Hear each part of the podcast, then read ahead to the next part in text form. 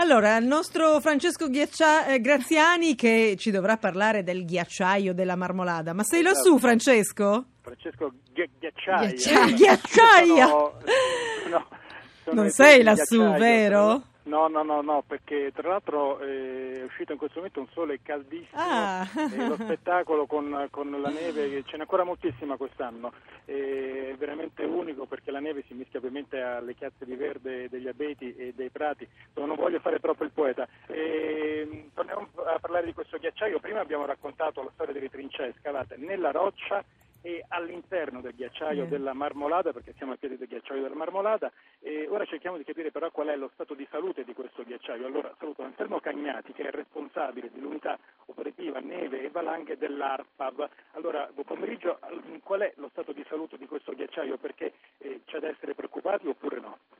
Sì, buon pomeriggio a tutti anche da parte mia.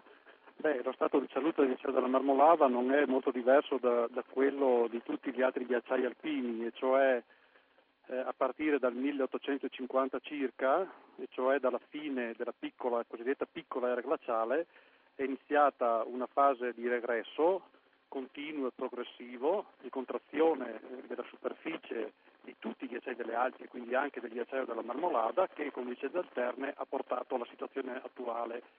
Quindi sostanzialmente c'è una regressione in atto dal- da un poco più di un secolo e mezzo, però questa eh, regressione ha subito un'accelerazione, cioè negli ultimi anni il problema si è accentuato.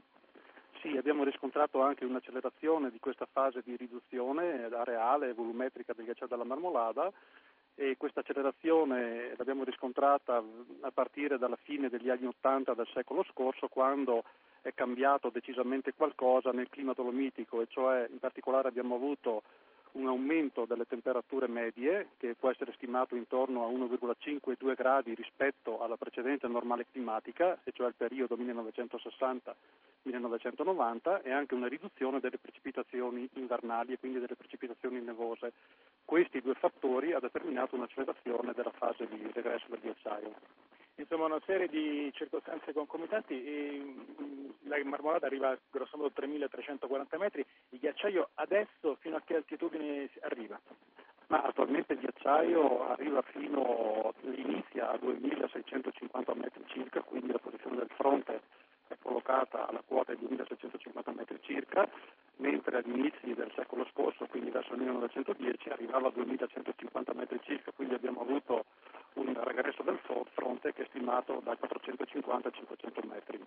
Quindi quando si scavavano le trincee anche nel ghiaccio, all'interno del ghiacciaio della Marmolada, il- lo stesso ghiacciaio arrivava a un'altitudine di 2150 metri e quindi se consideriamo che la Marmolada arriva a più di 3300 metri, capiamo eh, quanto fosse vasto, eh, quanto fosse vasto il ghiacciaio all'inizio del secolo scorso e quanto lo sia ora. E, senta, eh, le volevo chiedere, dottor Cagnati, ma eh, non è anche nella natura delle cose che un ghiacciaio possa sparire? Oppure è il problema che sta sparendo, si sta ritirando troppo in fretta? Sì, certamente è nella natura delle cose, eh, lo ricordiamo che noi attualmente dal punto di vista climatico ci troviamo in una fase interglaciale, cioè in una fase che è collocata fra una glaciazione che c'è stata molti anni fa e a partire da circa 11.000 anni fa abbiamo questa fase interglaciale, quindi eh, di riscaldamento complessivamente che ha portato al clima attuale come noi lo conosciamo adesso che ha permesso lo sviluppo della civiltà così come la conosciamo adesso e sicuramente questa alternanza di fasi glaciali e fasi interglaciali fa parte eh, dei cambiamenti naturali del clima e delle normali eh, ere climatiche che si succedono nel corso de- delle epoche geologiche.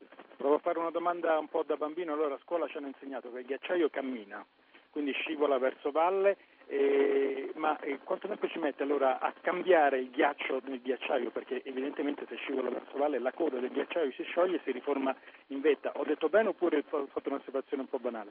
No, no, è esattamente così. Eh, noi abbiamo una parte più elevata del ghiacciaio che è il cosiddetto bacino di alimentazione, che è la parte dove eh, si raccoglie la neve stagionale e dove la neve stagionale non fa tempo a sparire completamente e quindi questa permanenza della neve per più anni alimenta il ghiacciaio e poi c'è una parte terminale del ghiacciaio che è il cosiddetto bacino di ablazione che si scioglie invece in continuazione e poi c'è questo movimento del ghiaccio dall'alto verso il basso che perpetua questo ciclo. Lei ogni quanto va in vetta alla marmolata? Ma mediamente 4-5 volte all'anno, non solamente per, per ragioni professionali legate allo studio di ghiacciaio, ma anche per ragioni alpinistiche.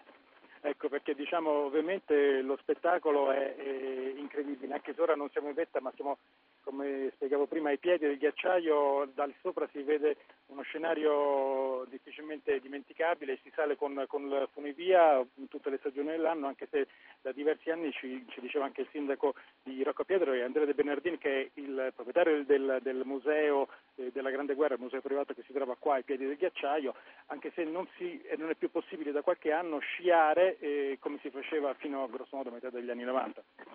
Sì, certo, eh, c'è stata una fase eh, che è andata dal 1950 alla fine del, degli anni 80 del secolo scorso, che è stata particolarmente propizia alla vita del ghiacciaio e quindi al perdurare della neve stagionale alle quote del ghiacciaio della Marmolada, che ha consentito lo sviluppo anche di attività legate allo sci estivo.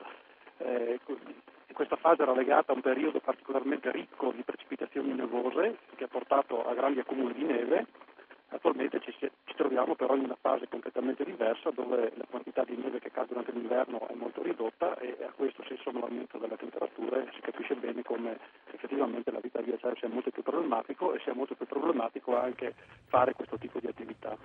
Insomma un luogo di natura stupenda, abbiamo detto anche un luogo di storia drammatica, affascinante che, che è bene non dimenticare, che è bene studiare e se possibile anche conoscere direttamente con i propri occhi. Tiziana, io penso di poterti ridare la linea. E allora, grazie. Fantastico, grazie. Saluto grazie a Francesco Graziani. Ti invidiamo molto. Fermo Cagnati, responsabile dell'unità operativa Neve e Valanghe dell'ARPA.